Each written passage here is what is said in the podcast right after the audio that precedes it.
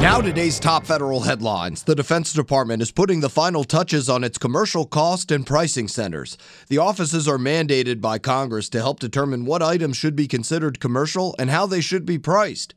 Offices will be opened in six locations around the United States. An analyst who helped set up the center says a big challenge will be changing DoD culture to use more commercial items. Deloitte Consulting agrees to pay more than $11 million to end False Claims Act allegations that say they overcharged the government. The Justice Department says the company violated a price reduction clause in a contract awarded by the General Services Administration for IT services. DOJ claims it charged commercial customers less than it did the government, violating that provision. Justice officials tell a federal court they don't want to go to school.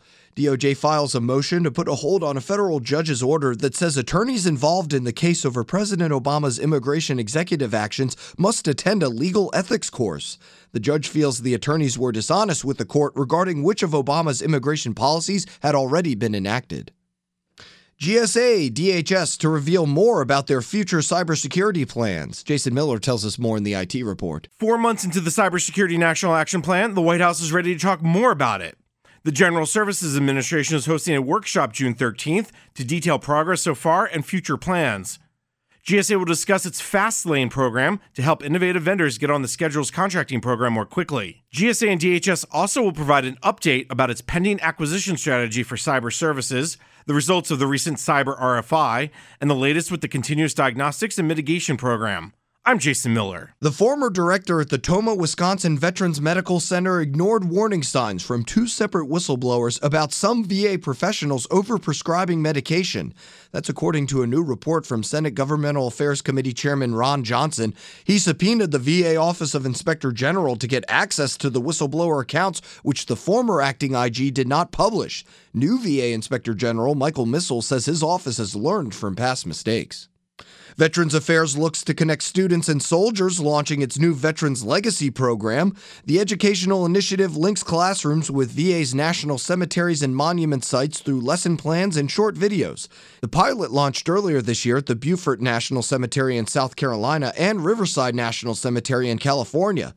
VA Secretary Bob McDonald says the goal of the program is to ensure no story or sacrifice is forgotten.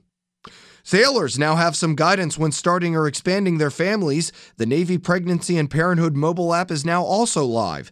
The branch says it will provide resources and help both leadership and service members understand Navy policies.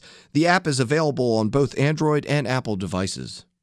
A changing of the guard for the Navy's second highest ranking uniformed job. More now from Federal News Radio's Jared Serbu. Bill Moran was promoted to the rank of admiral and took over as the vice chief of naval operations at a small Pentagon ceremony on Tuesday. He'll succeed Admiral Michelle Howard, the Navy's first female four star admiral, who was just appointed to command Navy forces in Europe and Africa. For the last three years, Moran has been the chief of naval personnel. He helped spearhead a wide series of personnel policy changes under the heading Sailor 2025, including initiatives to let sailors move back and forth between the military and the private sector. Jared Serbu, Federal News Radio. Federal statistics show Americans are dying more. Here's Tom Temin with today's management report. It's too early to tell whether the uptick in the death rate is a one time occurrence or a trend. But new figures from the National Center for Health Statistics show the crude death rate for Americans rose in 2015 to 842 per 100,000 people from 824 a year earlier. The age adjusted death rate also rose for the first time since 2006. Deaths from chronic diseases drove the mortality rate. I'm Tom Temin. For these stories and more, go to federalnewsradio.com and follow at Fed News Updates on Twitter. I'm Eric White.